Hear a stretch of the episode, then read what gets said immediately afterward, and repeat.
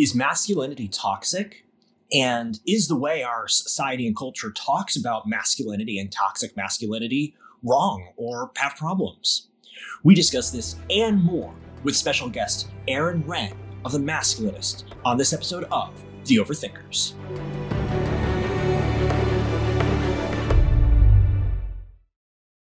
Hello, thinking people's thinking people. Welcome to The Overthinkers, home for the creative intellectual and the only cult that wants you to think more, not less. Hmm. I'm your host, Joseph Holmes, filmmaker, film critic, and originator of the Make Henry Golding James Bond hashtag. Uh, and with me, as always, is my brazenly bromantic co host, Nathan Clarkson, actor, filmmaker, and author. And because we're talking about the subject today, I'll say author of a recent book called Good Man, which is a ah. perfect segue into what we are talking about today. Oh, please very, introduce our guest. Yeah, very nice. I, I like the segue. And uh, as he alluded to, with us today is a very special guest. He is the founder and host of the Masculinist podcast and Masculinist newsletter and website. Here we have with us the astounding, audacious, austere Aaron Renn. Mr. Renn, welcome to the podcast. Thanks for having me on. Wow. And uh, yes, so all right, today we are talking about toxic masculinity because, as you know, we like to say play it safe on this podcast. Mm-hmm. Uh, in recent years, several public revelations of male violence and abuse, such as the Me Too movement or mass shootings in public schools, have caused mainstream society to grapple with why these acts of violence almost always seem to be perpetuated, uh, perpetrated by men. Uh, the American Psychological uh, Association listed traditional masculinity ideology as a psychiatric uh, disorder behaviors uh, with including stoicism, competitiveness, and dominance and aggression. Um, companies like Gillette made their new campaign ad fighting toxic masculinity. And lots of movies, including kids' movies like Lego Movie 2 and Wreck It Ralph, have made toxic masculinity one of their main uh, uh, main uh, main plot lines dealing with that issue. Um, Marvel movies have made as sort of one of their main plot lines the male hero like Iron Man, Star Lord, or Thor, who is toxic, who then gets uh, gets redeemed and made heroic by sort of his relationship with a a moral woman. The uh, however, some of this has received some strong pushback from different people who think that um, many uh, many of the behaviors that are being labeled toxic are more positive male virtues of competitiveness uh, and hard work, and while others are think that you know that many of times the sins and the proclivities of men are overemphasized, and women oftentimes some of their problematic behaviors are ignored. Aaron Renn, you started a masculinist in part to encourage and guide men who are struggling with mixed messages society gives around how to navigate their male identity in a healthy way. What do you think about the way our society talks about, discusses the issue of toxic masculinity? What does it get right? What does it get wrong? And how can it be better? Yeah, I, you know, I was really struck uh, when before starting the Masculinist that uh, people like Jordan Peterson or mm-hmm. Joe Rogan or many, many, many other of these internet figures were drawing enormous audiences of young men. Yeah. And it really struck me that some of the traditional sources uh, that men might have turned to, in, in the case I was particularly interested in the church, were not really attracting men. And uh, and so it sort of seemed to me like what's going on that young men are obviously hurting, mm. they're hungry, to know, you know, how to thrive in life, how to navigate this world.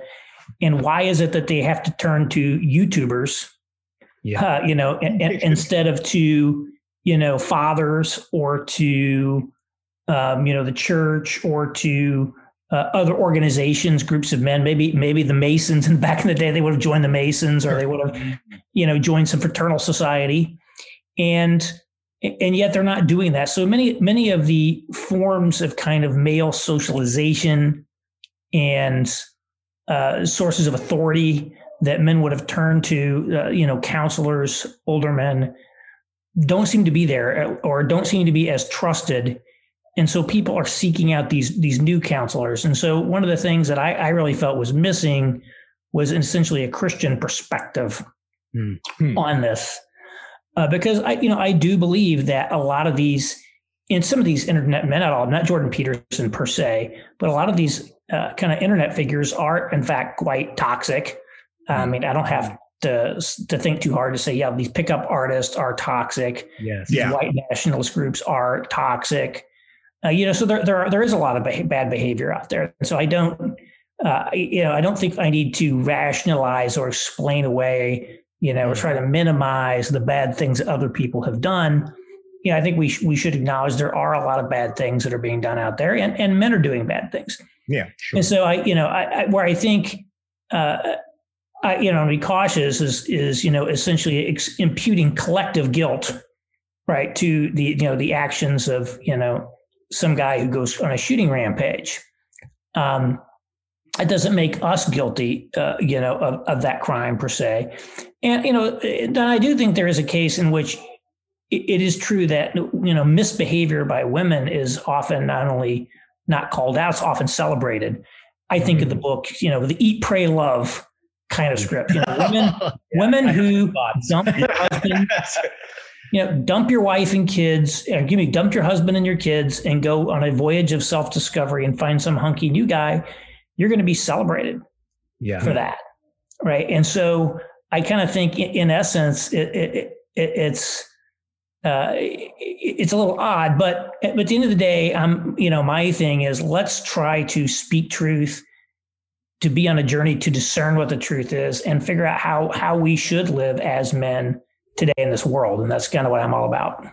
Yeah, that's fantastic. I love the name of your podcast, The Masculinist. There is no ambiguity. You were telling me what you were talking about. And it's actually a brave title now because with the recent uprising and people talking about uh, toxic toxic masculinity, right it's become almost synonymous. Like toxic and masculinity are the same thing. So if you say masculinity, you might as well be saying toxic masculinity because any shows or portrayals of masculinity are often considered toxic now. When I was writing my book, Good Man, I did a lot of research into um, men and cultures of men and behavior of men. And as you said, to be honest, yes, there is incredibly obvious and um, and identifiable actions of men being toxic, of masculinity being toxic, and we can see that in the abuse rates or the shooting rates or the whatever it might be. Um, but it's incredibly obvious that there are toxic attributes of men that are very often specific to men. Mm-hmm. But masculinity on a whole, I think when we say that all of it is toxic, actually, I think it actually exacerbates the problem of toxic masculinity because I do think that masculinity, I am a Christian. I believe that things were created with intent and design. I think that masculinity is good and it was designed and it was designed to be good. And so, what I think people mean by toxic masculinity, or maybe what they should say, is a misuse of masculinity or uh, a masculinity that was not used well. Anything powerful, and we can see this uh, in a million different examples, anything powerful will have incredibly destructive uses or incredibly productive uses. They can be used for good or evil. And I think the right. same goes for masculinity. I think masculinity can be used incredibly evilly. And I think we've seen that. And I think the feminist movement is right to call it out. I think it's right to call out the, the men in Hollywood and politics or whatever it might be who during the Me Too movement who were utilizing yeah. their masculinity in incredibly destructive ways. But that doesn't make masculinity destructive on a whole. In fact, masculinity can also be the thing on the opposite end of that yeah. that protects people, that says, I'm going to stand up for someone who's being victimized. I'm going to protect someone who's being victimized. I'm going to be the person who brings life into the world and protects life. And so I think the problem isn't masculinity in a whole, which has now been synonymous synonymous with toxic masculinity, but instead how we use our masculinity. And what and as I did this research for my book, I I looked into gang statistics, I looked into incel statistics, I looked into the online, I looked in uh, the communities of really um, angry young men. I looked into um, a million different places where you see young men, the fraternity um, yep. uh, kind of mentality and the statistics about that. And um, what I found is all of these men, when looking at the biblical understanding of masculinity, it wasn't that they were, the problem wasn't that they were masculine. It was a problem that they were using their masculinity for destructive means. When in reality, if you are in connection with your creator, you will find I'm supposed to use my masculinity for this, not that. And oftentimes, the the evidence of masculinity um, uh, in the world, uh, the, the attributes that you see men play out that are often considered toxic even not even in the feminist realm but even in the christian realm. It might be greed it might be um, you know promiscuity whatever it is. All of those i think come back to a desire that is actually good. I think we were meant to want to accomplish and discover and do things but it it it takes form of greed because of our twisted um because our twisted desires that I think that going out and trying to win a woman is a beautiful thing and to find someone and commit to somebody, but it gets twisted into promiscuity and trophy and, and objectifying women. So I think ultimately it comes down to masculinity isn't evil, but how it's used can be. And that's my big thing that I really try to nail, uh, to try to drive home um, in this age. Basically is now saying that masculinity is equal to toxic masculinity and it's inherently evil, which I think is really wrong. And real quick, and to wrap up, I promise, my, my monologue. yeah, yeah, yeah. You um, said that's what you say. Yeah. but I think if you start saying that masculinity is evil and that everything a man does that's innate to his nature is evil and bad, men will find themselves and have found themselves, especially in this culture, in identity crises, and they won't know who they are, and they will actually go searching for who they are in really destructive places. So I think more importantly than just calling out mass, toxic masculinity is actually providing the correct uh, drive and thrust and and way for masculinity to be carried out. And I think for me, that's only found in scripture and through um, knowing our creator. Um, but yeah, that's that's. Well, you just Joseph. had to take it into the Christian direction, like right away. I'm sorry, you? I got. I'm gonna let I'm gonna let uh, Aaron give a chance yeah. to respond, then I'll give my thoughts. Well, he yeah, I think there's a lot too. One of the things that we see, I mean, if you if you look, for example, at Genesis or you look at you know human histories, there's uh, there really has kind of been a gender kind of call it a polarity in in which you know the men and the women uh, the woman in a, in a household played you know somewhat different roles and the, the the the male role tended to be more outward facing into the world sure. uh, the household working itself out into the world as somebody like Alastair Roberts would say. Whereas the female role was more about the administration call it the, the administration in the in, inward focus of the household. So i think that's best illustrated in proverbs 31 where uh, the husband is at the gates of the city where he's sitting with kind of the elders and, and the big men of the city, kind of governing the the the, the, the metropolis. His, his wife is at home, uh, but she's not sipping tea. She's administering this large enterprise, and it goes on all, all of what she's doing. And a I think, so what we see, you know, I, I think what what happened was when we went when if we were in a pre-industrial society, you know, you you would think of a paradigm of, of that being like a homestead farm where the husband is out in the fields all day. He's, he's, he's tending the crops, he's building the barns and the houses, he's chopping down firewood, he's doing all of that. And his wife is, uh, you know, spinning cloth, making clothes, preserving foods, making soap, you know, all of that stuff. And what it was, they were doing different things, but it was really all economically productive. And they were mm. partners in um, you know, a household that was much more than today's essentially consumer enterprise. Like today, you know, uh, you know, a household is essentially just a consumption cooperative, you know, in a sense. Mm-hmm. And so, what happened when we kind of went to the industrial era was the household lost its economically productive functions, and gender polarity sort of re, re uh, introduced itself in a different way where sort of the husband's going to work in a factory he's gone. So he's no longer working in the home around the home. He's he's commuting to some factory or some office. And you know for a period of time his wife wasn't even working. So she's at home and she's raising children but her role in the home is not necessarily economically productive in the sense that it was in the past. And so uh, that was a little bit i would say somewhat of an unhealthy scenario um, that that has re- resulted in, in, in some of these things.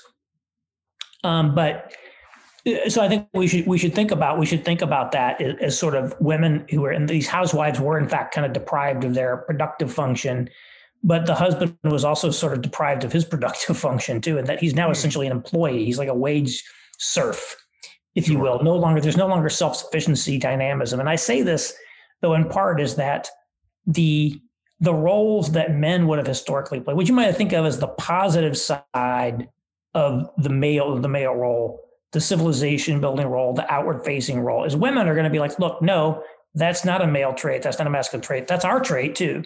So essentially, everything that was good about what men did, women said, that's, that's not a men thing. That's us. Anything bad, I will let you have that. so I think there's, I think that's why you know there, there's there's some of that, and and yet we do see, if you look at it, you, you know, in things like scientific discovery, uh, you, you know, big time startup founders, et cetera, there's still a huge gender disparity, uh, you know, in favor of men. And that's sort of treated as just, you know, uh, prima facie evidence of uh, discrimination. But I mean, it's essentially just asserted based on the existence of this thing. And so I do think we, you see, you know, in essence, though, I would say you see some of the, you know, the best of what men are able to do in, in the way that, for example, Elon Musk has said, we're going to put them, we're going to explore Mars. We're going to colonize Mars. Sure. And oh, I better start a rocket company. And oh, we're going to revolutionize uh, rocket flight because we're going to land these things and we're going to reuse them. And we're going to do that. And oh, I think I'll have electric cars too. Why don't I create the first electric car anybody actually wants to buy? And again, I'm not saying Elon Musk is like the perfect man by any means. You know, he's he's thank God. He, he's very he's a very strange, but like that idea of like taking crazy things that no one else ever thought to do and many people may have thought was impossible and making them a reality. I'm thinking about the Starlink satellite network that he built. He's building. He's building this uh, low Earth orbit satellite network of um, thousands of satellites, and uh, he's going to be providing global internet service to anyone via this network. Now, typically, satellite internet has not been very good because it use it it would uh, signet signals through satellites that are like in geostationary orbit or somewhere much much higher. So there's actually a material latency or lag in transmitting the, the signals, and uh, so it takes a while for the signal to go up and back. And he's in low Earth orbit, and people will look crazy like it's never going to work. And well, actually, it's not working and it's like, oh, so what happens? He he's he says, I'm gonna do it. He builds it, or at least he builds the start of it. And uh, now uh, Amazon's um, Jeff Bezos said, Well, I'm gonna build one of those. Then China says, I guess we better build one of those. And you know, the European Union's like, well, we better study building one of those. So this thing, like this guy came up with this idea, he built it, and now everybody wants to get one, right? Because it's like he set a new standard. So I think that shows that sort of like creativity, that um, that creative impulse, that taking the next step forward in capabilities. I, I think that's a quintessentially manly thing. So yes, you make it because so you're making the point like you know it's like the the American Psychological Association talked about competitiveness as sort of a toxic male trait, but you're showing example of how this this trait of of high competitiveness is actually can be a good thing because you know, it's got, okay, Elon Musk says, okay, I want to go out and I want to build something crazy. And then a bunch of people say, well, we want to do the same thing. We want to compete with that. We want to make that. Right. And um, I think I think it's an interesting point. Now, there's, there's, a bunch of stuff that you just brought up. You that you took us on a whole trip throughout human right. history of economics and and and gender role theory and and things like that, which is very cool. Um, I think that that's so that, that is true. Like you know, and Nathan Clarkson was saying, like there's a flip side. A lot of these traits that we see, sort of that have that that people often attribute to sort of men and negative male traits um, often have flip sides that are that are very that are very good. Um, I think that you know the there's and and there is a sort of debate. There's a sort of debate about whether or not these traits, you know, a lot of the, in culture, whether or not these traits are innate or whether it's simply culturated. Like you know, it's like okay, you know, if men and women are different, it's primarily cultural. That's been sort of cultural conditioning. Um, and then there's a side of the debate that says no, a lot of these traits are innate, and so positive and negative traits that different men and women have uh, have, and how does that work out in terms of like their relationships? I think that so that's that's that's one side of it that sort of gets brought up in the debate. You pointed out sort of a, a way our culture kind of talks about this wrong in a sense, where it's like, okay, well, if there's a, a trait that sort of men can have um, uh, exclusive to them, it's going to be a negative one uh, uh, which which is I think another you see another thing that I think is is sort of interesting, problematic, sort of from my view, sort of our culture. Our culture sort of talks about um, men being able to just kind of one of two things. Like I, I said on this podcast on our previous man episode, that you can either be the culture sort of gives men two choices. You can either be James Bond or you can be Kristoff from Frozen. Um, which is, or you can be a man who has is very capable and very assertive, has traditional manly qual- sort of qualities we associate with manhood of, of competitiveness and capability and power, um, but he treats people sort of as disposable. Um, and he treats women relationships as disposable. He treats, you know, dispatches people disposable. Whereas Kristoff, he's, you know, he's good and kind and sensitive, and but he you know he he never sort of talked back to his his uh you know his his lady friend you know he you know he he can't ever sort of um, be assertive in that way or tell her she's wrong without apologizing afterwards um and i have felt growing up sort of caught between those two things where you know i was sort of told well if you have to be are going to be a good man you have to sort of be be very agreeable and sort of be a doormat um and right. then when i said and then when i said oh well i don't want to be a doormat anymore then I had, you know, a lot of the women in my life saying, you're being toxic, you're being arrogant, you're being problematic, you need to stop doing that. And so I had a sort of relationship with saying, you know, okay, I've, I, I can't listen to those voices because I know I'm not being toxic. I'm, I'm being not a doormat. Um, right. On the other hand, so, you know, that's sort of my story. On the other hand, you know, there have been a lot of people, both men and women, who felt very limited by the sort of the the you know the rules society put them in about like oh well you can't share your emotions if you're a man you have to be mm-hmm. tough all the time you can't ever show sort of vulnerability and weakness as women you know i one of the most um, heartbreaking things i ever saw was a, a friend of mine on on what posted a picture on twitter where she said that um, you know said like oh, the, these pictures on wall like these statements on walls her family had written you know that said like you know this is this is what a woman's role is and and you know this is this is and you know men are supposed to dominate you and things like that and it's and it's like and how she was like you know it wasn't until like i left my home and went to the city and like you know got heroes like ruth bader ginsburg that i knew being a woman was woman was not a curse um mm. and so you know i know my experience kind of makes me kind of um, bristle a lot at the conversation about toxic masculinity because i know a lot of people who've said anytime you're not a doormat you're being toxic and they've done that to me right. But on the other hand, I recognize that that's not the only experience in the world. And, you know, a lot of people are afraid when people start saying, hey, we need to assert the differences between men and women, and we need to assert that being competitive and assertive and aggressive can be a good thing, that that's encouraging a lot of, of, of those bad traits and you kind of made the argument, though, if I'm getting this correct, that actually the problem is if you don't ever say that those are good things, then men are just going to go for the really toxic stuff. And you kind of want to turn people and say, no, there's a positive way to do a lot of these traits you associate with manhood. Right. I mean, nobody really believes those traits are negative. If a woman was highly competitive and successful, no one would ever say that her competitiveness was a negative trait. No one would I, ever I disagree. Say, no one's ever going to say that a woman who is disagreeable should be agreeable. They're going to like, no, you're, you're, you know. I'm going to push back here in a minute because I, I have, so I was, in my family, we have a very strong woman culture as well as a strong male culture. I was allowed to live in my loud, exuberant um, masculinity, but I also have a mom who runs a podcast that reaches millions of people. It's one of the top podcasts on, on her uh, iTunes. She's written 20 books. My younger sister is in higher education and she is zooming ahead of men in her own class. Mm-hmm. Constantly, both of them. I've seen this happen, and, and I'm going to argue the other side here a little bit. I do think that the feminist movement, when they're talking about toxic masculinity, it isn't always just a cultural, oh, you're just trying to. I have literally seen the way that my sister gets treated when she is not being um, when she's not being overtly mean or and she's being just as how do I say this um, uh, aggressive in her career and her dreams as the man next to her yet she will get called epithets by men who are threatened who she um, surpasses in her she's you know she's getting a doctorate at one of the top universities in the world. And she experiences a lot of sexism as has my mom who has sold millions of books and very constantly um, the the heads of publishers won't talk to her and will condescend to her while talking to the man representing her.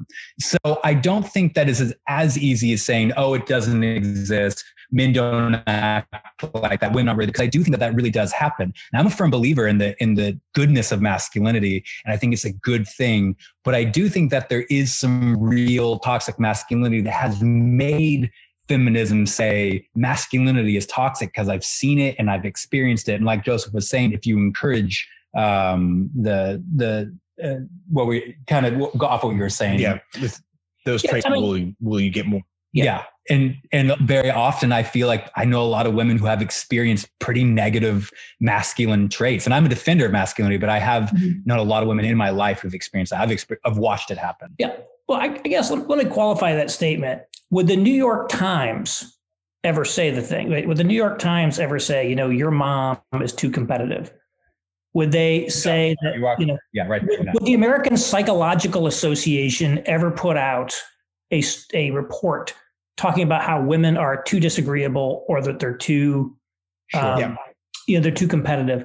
I think it's really, I think, because I think it's really important. There's, there's what happens in sort of the grassroots, which is which is legit. Uh, I don't want to dispute that. But there's Sure. also what what do the official cultural organs of our society say? Hmm, What is okay. the official cultural truth? What are the normative truths that are purveyed by Harvard, by the New York Times, right, by Yale, by these people? Yeah. And that ultimately determines what every, you know, the line that essentially everyone is required, right, to kowtow to in our society. They just, Sure. they just, they just kind of like, you know, and it's not like there's like a, a cabal in a room somewhere, you know, deciding these things. But ultimately, um, I mean, if you look at it, I, I think you will see, you know, the the, the organs of culture, the media, um, are going to very heavily celebrate um, female competitiveness, accomplishment, achievement. That's going to be seen as a. And um, you know, there was the whole there was a whole thing about the word bossy. Let's reclaim the word bossy. All these things. This idea that you know you should be agreeable. Like they're going to say, no, it's bad. That's you're stereotyping women. That that's a negative feminine stereotype that they must be agreeable. So I do think there's, I do think there's what happens at the retail level, which I, I do believe there's a lot of, um, you know, bad experiences women have at the retail level, but certainly at the level of kind of call it cultural truth. Um, I, I think I think it's different. I mean, like it's very clear. Like the American Psychological Association is basically issuing again. They're they're issuing these sort of ex cathedra statements about what's toxic and what's not. And I'm Sure. I bet they have not treated feminine, but there's no uh, APA document showing fem, uh, competition as a negative trait in a fem, Well, female one point, context. know, no, and, and it's true. At one point, I googled um, what uh, toxic uh, femininity, and the only articles that came up were ones that were, um, you know, from Psychology Today that was saying, well, it's when when women are too self-loathing.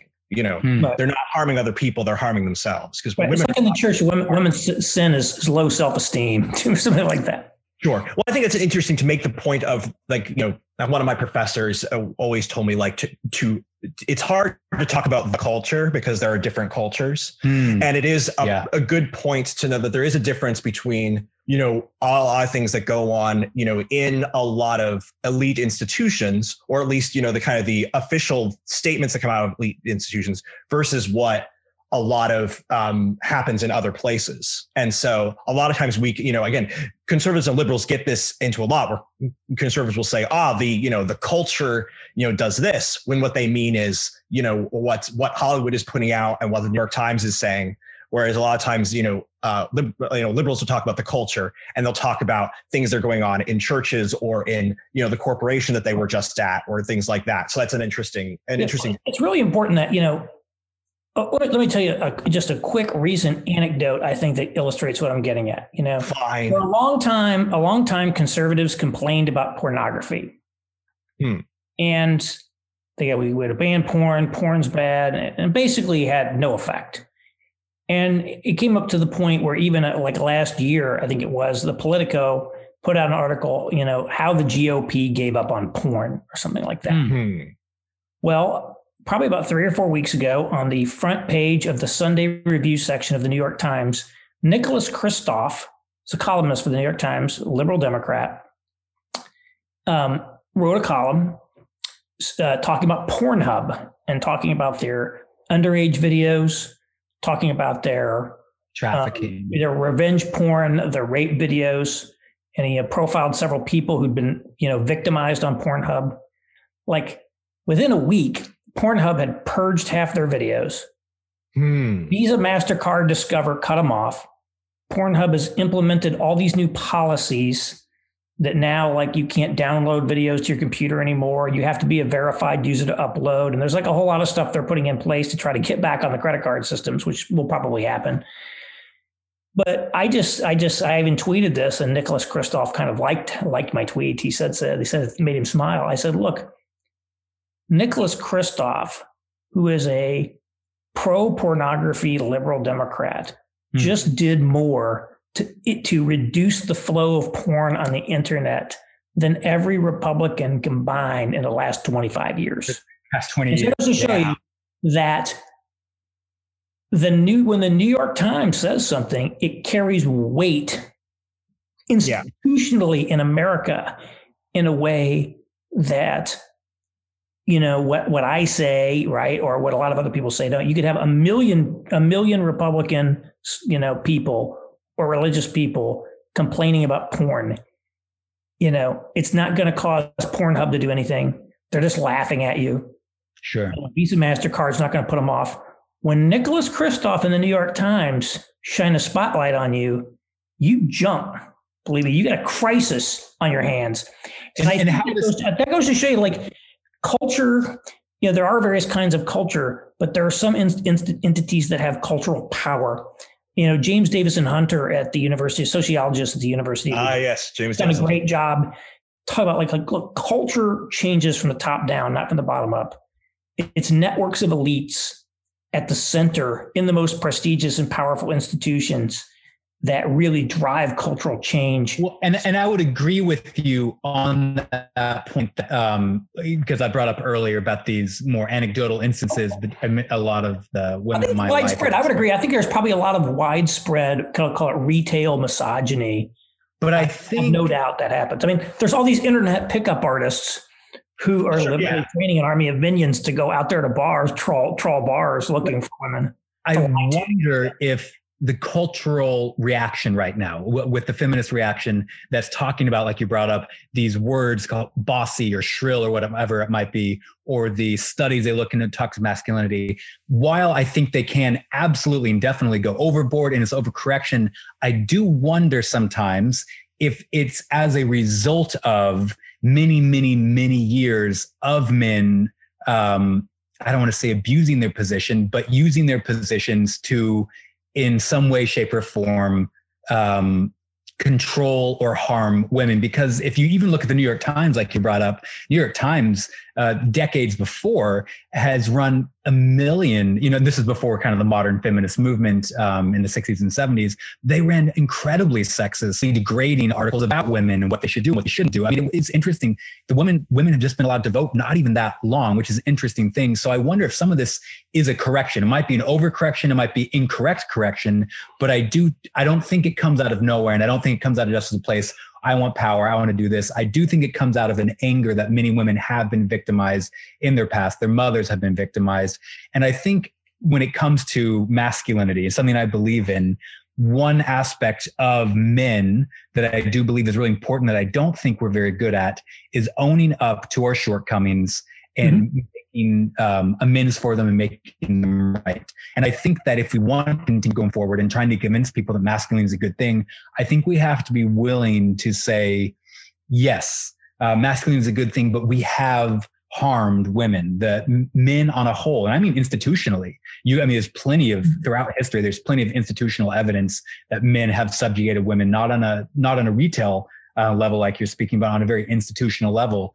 And I think as men, we do have to own up to the places that we have hurt people or used our influence or strength, whether it be physical or political or whatever it might be, to um, harm or control women. And I think it's part of being a good man and a masculine man is owning up and being honest about your own shortcomings. And only then do I think things can start to heal and we can actually start celebrating the differences in the in masculinity and femininity and how they can I will, well, I will say um, I'll say one thing to that, and then mm-hmm. sort of put it to you, and maybe put a final question to you, and you can respond to this, and then respond to that final question.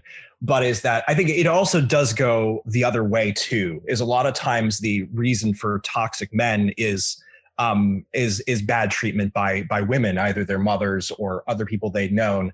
I know that the um, um, uh, mm. Neil Strauss, who's the uh, who's the um, author of, of the book The Game, he talked. Uh, this is anecdotal, of course, but he talked about the fact that once once he was he was a pickup artist who then sort of got out of it. Eventually, wrote a book called uh, The Truth, where he sort of got out of that.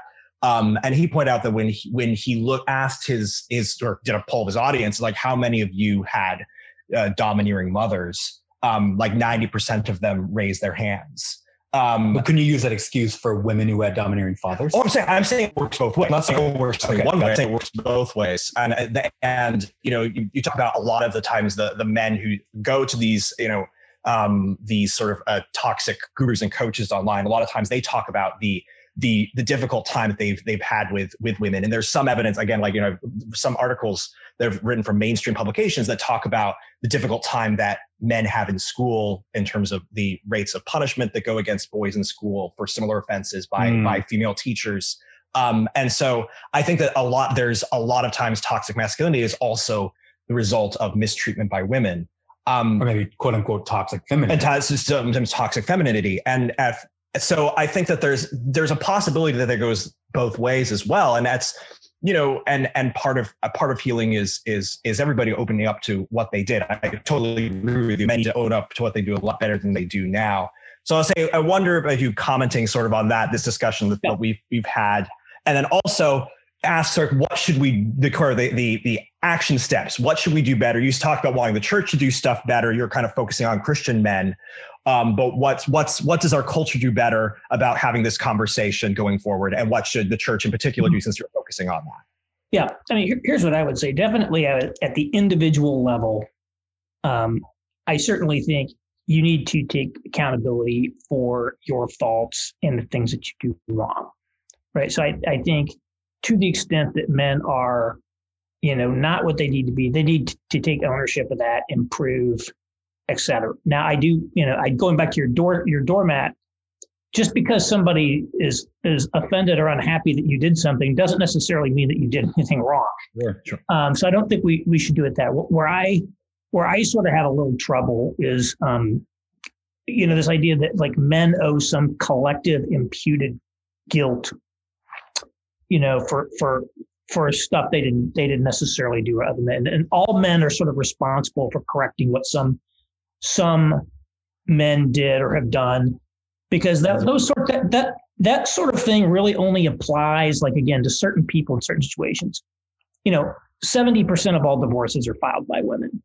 And you know uh, you know think about every guy who's who's you know wife did the eat pray love script on him does every woman in america have to make up for every unjust treatment that a man has had nobody would ever say that and so i think that we ought to I think that we ought to take responsibility for ourselves. But I think, I don't think we should allow ourselves to be kind of guilt tripped and manipulated into, um, you know, taking on things that, that are not our responsibility. I think there's like a lot of, uh, you know, you know, H.L. Mencken famously said that democracy is the theory that the people know what they want and deserve to get it good and hard. And I think that there's like an element of that that's uh, in some of these discussions, you know, indisputably, right, there's been massive change uh, in the way that society, you know, has treated women and like the, the careers that are open to women, et cetera. You know, massive change just since, you know, say 1960. Yeah. And yet since 1960, 1970, female happiness has declined significantly, both on an absolute basis and relative to men. And uh, this is like sometimes called the paradox of female unhappiness. And so women are, in fact, very unhappy, very angry today. Uh, and they're actually much more unhappy than they were, you know, a generation or two back when some of these practices were in place. And I think, um, you know, I'm not saying that like, you know, uh, going to work made you made you miserable, but I do think there's an element in, that does just say you cannot just draw a straight line between someone's some structure here and the fact that someone's unhappy because it's sort of like by by any by any measure the structures have been getting better. And uh, and yet female happiness has actually declined. And so I don't I don't think we have a very good understanding of why that is. Hmm. Um, you know, I don't think that I do think that that's an unhealthy situation for society. And from that perspective, I think we ought to be worried about like how to fix it. Uh, I, I don't I don't I mean I think we've adopted happiness has gone up or down along with the women because what i've read is that it's pretty much declined the men's have declined about the same as women's You know, from what I've read, it's it's even relative to men. You know, female female happiness has decreased. It's you know, there's there's you know, there's a number of studies you you can look at on it. Um, I don't think men are all that happy either necessarily. I'm talking about deaths of despair. Um, but this, yeah, everybody's happiness is i declining think a lot. everyone's happiness is declining I mean, certainly this year. But but but I yes, I do think there's like this. There's some weirdness in how this goes. But but my uh, at the point I, I guess I'll conclude with is, um, everybody kind of takes this this tort model, right? Which is, um, we need to prove who's responsible so we can make them pay. And when you're in a tort model, tort that's a bad model, I think, for a lot of reasons. Uh, When you say torts are um, one, they're inherently adversarial, they're inherently zero sum. You expect the person who's accused to aggressively defend themselves and use all these things like contributory negligence. You have to prove a case, all this stuff. And rather than that, I mean, sometimes it's like, you know, maybe we could just say that, um, you know, if there are people in our society who are, who are not doing well or are not happy or something, you know, there's problems.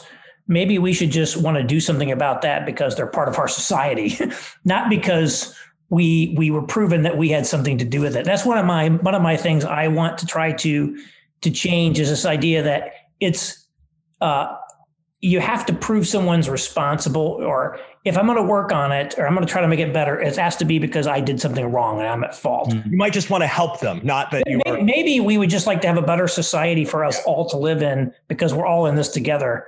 It was like Henry, I think it was Henry Kissinger's, they attributed Henry Kissinger the famous quip that uh, no one will ever win the uh, the battle of the sexes because there's uh, too much fraternizing with the enemy. the reality the reality is that um, you know every every woman who you know is alone and miserable means there's some guy on the other side of that equation who's in the same boat and vice versa. This idea that you can have like a bunch of men who are all like living in mom's basement and this and that and uh, the women are all going to have these great careers and they're going to be accomplishing and isn't that great well at some point you know you're going to want to get married right? Or you're going to want to have a relationship. And you better you know there's roughly a one-to-one ratio here. And so you know uh, there, these things have a way of balancing out i think. And so we have to really i think it's in everyone's best interest to collectively build up. I always say i want to build men up. I don't want to tear women down. I want i want women uh, to soar and be happy and be fulfilled as well because you know that's good for them it's good for our society and it's also good for men well i So- also i also would say that the healthier men are Yeah. the healthier women will be Yeah. and the healthier women are, the healthier men will be. Because as you said, we are constantly fraternizing with the enemy. Yeah. And the more you Well- engage with each other, we have to. I, I'm married. I have to engage with a woman every single day. And the healthier both of us are, the healthier the we will be. And there's one more thing I want to touch on real quick before you go. But a lot of the questions I got when I was writing my book, Good Man, were about the definition of masculinity Okay. And this is a good one. and it's not so much we're kind of removing the women and feminist movements or or you know the men go their own way movements with the equation but we're looking at to, okay fine so masculinity is good what is it and how do we make a good man because for many years and i think a lot of sons and brothers and people out there that we have built our identities around men that we see in either media we you know we oh i should be something like the marlboro man who's smoking a cigarette wearing a le- leather jacket. That's a man. Or I should be a soldier or an action star or a sports player or whatever it might be. And we have, you know, the feminist movement talks about this, but I do think there's some truth to it when they talk about um, men don't cry enough, men aren't able to show emotions, and why we might not have as much of a proclivity to do that or even a natural ability. I do think there needs to be some sort of definition that allows men health. And I, what I attribute a lot of the masculine, uh, talk, quote unquote, toxic masculinity that we see displayed today is I do think there aren't a lot of places where men can actually be open and honest about what they're feeling. And I know that feelings aren't something that men are typically known as being in touch with, but I think that might, there is something there that we need to explore to find a healthier version of man that is strong, that is masculine, that's good, that stands up for things that, like you said, is innovative and dreams and fights, but also has spaces to be honest and authentic and broken and talk about these places in his lives that are are difficult. You know, I I've been in counseling uh, therapy because I, I, dealt with mental illness since since I was a young mm-hmm. kid, and so I was very used to um, the space in which you talk about your feelings and what you're struggling with. And so I got used to that as a young age, and I never saw it as something that affected my strength as a man. Mm-hmm. I saw it as something that actually helped me become stronger. And I do think that there is definitions of men out there that are that men are living under that can be really difficult. And you even talked about this sure. a little bit, Joseph, that if you're not going to be, if you don't have places to be honest and open and authentic, if you're not allowed to cry, um, because you know, quote unquote, that's not manly, or you, you've never given been given those spaces, I think that can have a detrimental effect on men. So how do we find this definition of what masculinity mm. is that's actually healthy, that actually allows for softness and tenderness and strength, rather than these two seemingly far extremes where men have to be weaklings and a doormat and cry all the time, or they have to be gruff, you know, cigarette smoking, uh, bad guy punching, whatever it might be. How do we find this definition and what is it and where is it found? Yeah. I, have, did you ever read the book Manhood in the Making by David Gilmore? I have not. No, yeah, no, no. He was at Yale, and I, I don't know if he was an anthropologist, but it was sort of an anthropological study of cultures from all over the world. You know, island cultures in Southeast Asia. You know, ver- various call them, um, you know, primitive cultures, all the way to China, Spain, Sounds everywhere. Like yeah. Basically, he, he surveyed the whole world. He looked at like what were the kind of the codes of masculinity. How did these different cultures define what it meant to be a man in their culture? And then he sort of synthesized the commonalities mm. between them. And I, I, can't really begin to do it justice, but I, I can tell you that uh, uh, Brett McKay, who runs the website Art of Manliness, which you you know, yeah. You oh yeah, yeah. He wrote, he wrote, like a six part series that was like a a, a, a summation of that book. Uh, but it sort of looks at like some of the ways, and, and some of it was, um, you know, he, uh, McKay actually, uh, I think he he put a little bit of a gloss on it when he said it was the three P's: pr- protect, provide, procreate uh, as the three imperatives of men, and, and that, that men, you know, masculine, you know, manhood was an earned status. You had to display it in the arena, and so I think that would be an interesting one to, to maybe go look at because it shows the commonalities of how society has defined these roles, and I think that gets. I think that gives us a little bit of a sense of the parameters within which we can work. Um, because I think if we try to graft on some kind of artificial uh, artificiality that is not really, you know, kind of organically present in how human societies have organized themselves is probably not going to take. Sure. But if there's something that's already in the in the mix that we can say, hey, here here's something that has, you know, these cultures and these times and these places have had that we don't have today. Uh, maybe we could figure out how to bring that back, or we could kind of like position things. And like one of them, if you watch old movies, um, you, you'll get a sense of this old black and white movies. You'll see groups of men singing together. Men used to sing in um, groups. And, you know, there's still like a cappella groups in colleges and things, but like this, this sort of idea that men would get together and sing, they don't do that anymore. You wouldn't yeah. think of singing as like a as a as a, a man thing, but it, but it sort of was singing and dancing, right? You know, they say, well, like being a great dancer would be like this this thing. So I think there I think there are probably things we could look at in like see what's out there, maybe mine a little bit of our own past, and say, you know, what could we, um, what could be one thing that I think we're very clearly out of whack on is kind of, um, you know, uh, uh, close men having close relationships with other men. Mm-hmm. I think that's much, much less the case today. I think men are very kind of isolated and atomized, and that's unhealthy. So that, that's what I would say. Yeah, that's what I would say. to out every week. Maybe we should start a podcast. Yeah. um, So I think there's some of that, and I, that's kind of how I would uh, see. To, if you're looking at like how could we we could look, know, how did men you know express their emotions? Um, Mm. You know, we were. Uh, we, you know, we talked, we you know, talked about the opera earlier before we hit the record button. And like, Yes. look at how men express their emotions in the opera, or how they, uh, you know, how they express them in, in works of literature of previous generations. Like, And I think that's an important point to jump in real Yeah. quick. Yeah. I think that every human will have to express emotions, right? That's Yeah. a natural human thing, but it will probably look different. Um, my wife will express her emotions differently than I do, and Right. that's okay. I think we can't ask men to express emotions like like you know we think they should.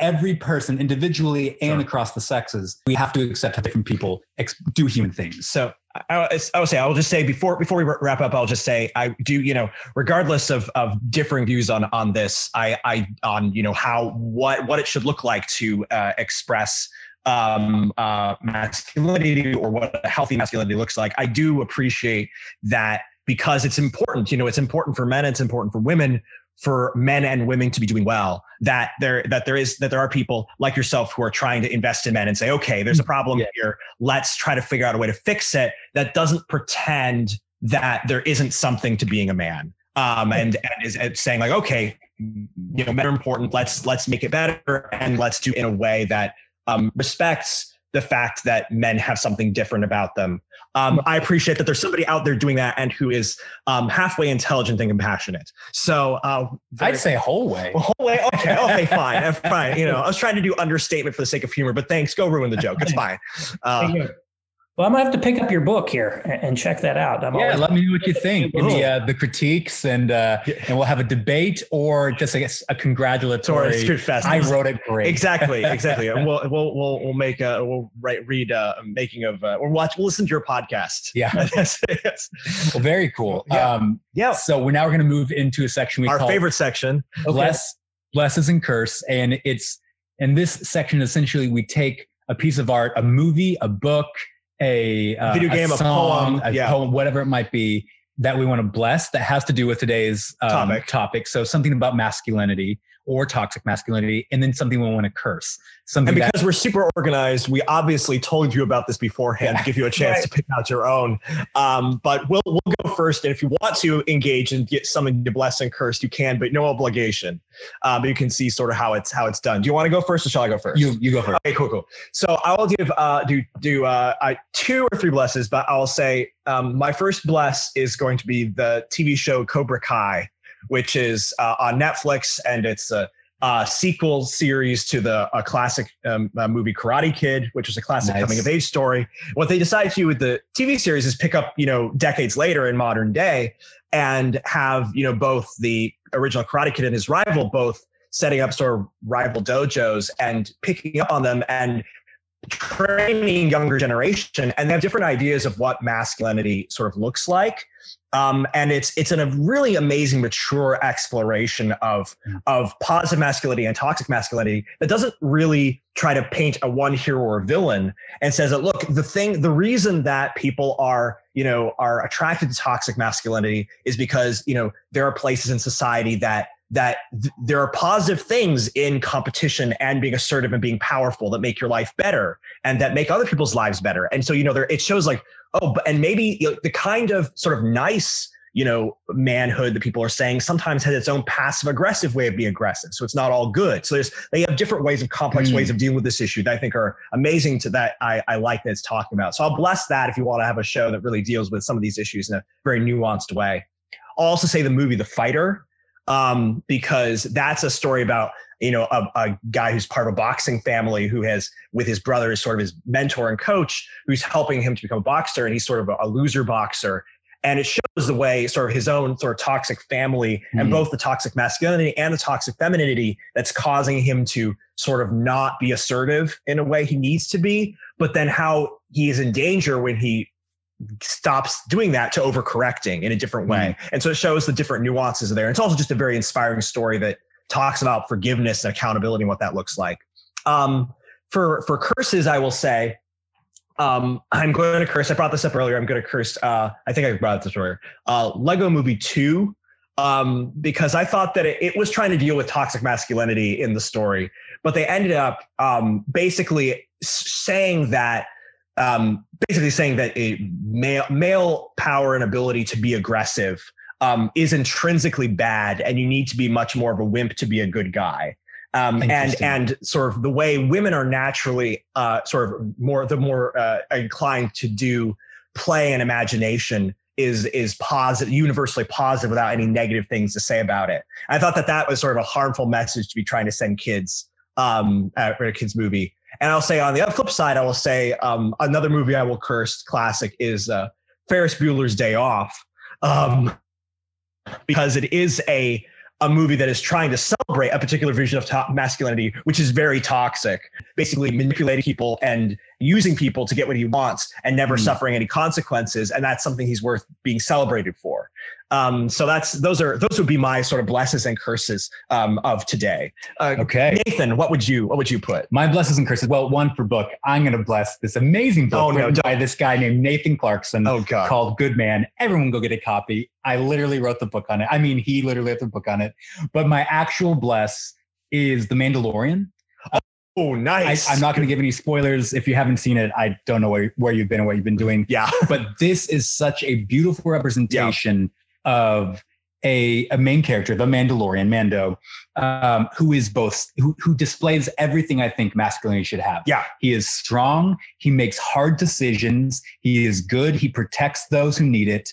He's um, capable of doing harm when necessary. capable, um, but, but he is gentle. Yeah. He takes care of a, literally a baby. The entire the entire series, both both seasons, he's taking care of yeah. a little baby, and he is gentle. He is um, forgiving. Yeah. He is uh, empathetic. Yeah. And I'm going. You have this character who is holding all of these. Yeah. What what culture considers, and I mean every culture, church culture, yeah. modern secular culture, we think they're totally on opposite ends of the spectrum. And here you have this character who's holding every yeah. aspect of what I think a man should be, and seemingly um, and it's incredibly popular for no well, no it, wonder. Yeah, no wonder it's so good. But it's just a great, yeah. great. Um, and aside from that, I just love Star Wars. This mm-hmm. made me like a 14 year old kid. I want a lightsaber again. I want a laser gun.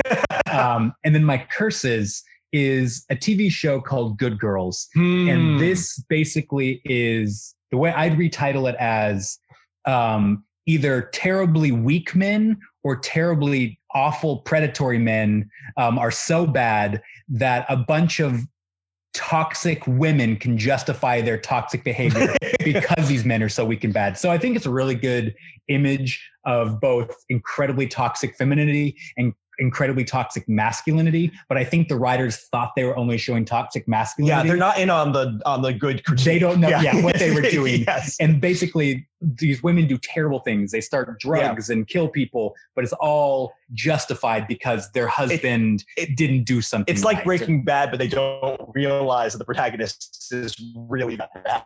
exactly. So it's a movie about if you have a show, show about you just walking toxic men, which is either weak men or predatory men, and toxic women uh, who are just manipulative and awful and justifying all their terrible behavior by the men in their Sounds lives. awesome. So it's a terrible show, but it is entertaining. Uh, so if you want something entertaining but awful, watch Good Girls. Fair enough. Um, do you have anything do you want to contribute or? Uh... Well, I, you know, I, will give you a couple here. Um, cool. Oh, that's always fun. I'm not, saying that these, I'm not saying that I recommend. I'm going to give cheers to two books. Um, okay. Even though um, I don't, I don't think the, the portrayals are positive portrayals, but I think they're they they give important insights and very mm. good insights mm. into the modern condition of men and women. One is the uh, uh, French novelist Michel Houellebecq and his book The Elementary Particles, uh, which is uh, maybe his most famous book. And um, I'll, I'll, it's really about um, it, essentially the uh, the the the working out of this of the sexual revolution and the impact that it has on men and women of the the 1968 generation, as they would say in Europe, over the next 40 something years. And I, and I should warn the book is hyper sexually explicit. Um, Warning for all the moms out there. but um, so you just got yes, it's, uh, so but but it's, uh, and, and he's you know he's a he's a very well he's won the top literary prize in, in France. Mm. And that's one. Another one that's a little more recent is and, and I, I kind of hesitate to I'm not, don't go actually go go read this, but I just read it. Uh, and I always say don't read it because it's so long, but I read I and I may probably butchered the name Karl Ove Knausgaard's My Struggle, Hmm. which is a uh, a six volume Wow. uh, work of autobiographical fiction by this guy in Norway telling the story of his life. And it was a massive literary sensation in Norway. Yeah, Norway has like 5 million people in it, and this book sold 500,000 copies. wow. and it was, it was, it was crazy. And, you know, uh, all the newspapers, like it was uh, crazy. And he's sort of a, a Generation X guy given this hyper detailed depiction of his life and he's definitely not a good guy in, in a lot of it, but it gives you Okay. an insight into what's going on going on in the world. And um, I, I think there's a lot. I think there's a lot of insights in both of those. And I guess if I got to give a, a curse, uh, it's not going to be. I don't. I, I consume extremely little popular culture. I can't go with that, but You're just reading too many fr- you know, prize-winning French novels. Yeah. I, The I read- Mandalorian is watch. I'll pick, if you want to see some toxic masculinity, uh, uh, you, know, you know, go see the opera Bluebeard's Castle, and you can Google Ooh, we got an opera. Oh, today. that- Okay. is that like that's not the Read- first one. Read- Yeah. read the Wikipedia entry for Bluebeard's Castle, and you'll you'll get a to- Oh. real toxic. I castle. will. Okay. Yeah. All right, cool. Well, thank you so much for having on. By the way, I'll say this, you know, I hope some of you, I hope you guys enjoyed this episode. I hope some of you were offended by it because then you'll recommend other guests for us to have Yeah. on. We can have to continue this discussion uh, with different points of view. We, because this is a discussion we're very happy to have. But thank you so much, Aaron, for being on this uh, this podcast. This was an amazing episode. Really enjoyed it. So, Thanks for having me. what would you like to plug before we uh, before No, and just go to- just people, go to where can the- people reach you? Go to the website, themasculinist.com, and sign up for my newsletter. Cool. Fantastic. And Fantastic. you also have a podcast as well, correct? Yeah, yeah. The podcast isn't really about masculinity for the most part. It's more of a cultural commentary. We like those too. Yeah, those are You know, great. I, in fact, I was going to, I was actually going to pick a, a, a different brand that I thought could be like a bigger brand that would be, you know, more inclusive than just the masculinist because it seems like it's a very narrow topic. Every single person said no, keep the masculine I will say it's a it's a good name. it's a great name. you yeah. remember it. Right. So where can people find you, Nathan? Uh, people can find me on all the socials. Just search my name, Nathan Clarkson. I love getting messages. Please follow me and interact with my stuff. Uh, love hearing from you. And also, I'm going to take this time to plug our Facebook group, Please the do. Overthinkers private Facebook group online. We now have hundreds and hundreds of members And we are- hundreds. Yeah, and, and hundreds. and we are posting incredibly fun questions and discussions. People are arguing, but in good faith and good Yeah. humor. We are discussing, Which is hard to find on the internet. we have people from every belief system from all over the world and we're discussing these big questions and i just love to see it we also post a lot of funny memes We do. and some great links and videos and articles so please drop by the overthinkers private group on facebook we would love to have you um, and also you can go to our website at the overthinkersjournal.com uh, we're going to have some great articles coming out this year and you can learn more about the hosts and what we do and you can send us all your mail to tell us everything we got wrong and everything we got right uh, we love love letters and we also enjoy hate letters Yes. so uh, send them all and joseph where can people find you people can find me at uh, my website, josephholmestudios.com. And you can find me on all the socials as well. Please, please uh, drop us a five star review on, on our podcast. Definitely it really helps. helps us in the ratings. And thank you so much. Thank you again, Aaron, for being on the podcast. And remember, if Thank it's you. worth thinking about, it's worth overthinking about.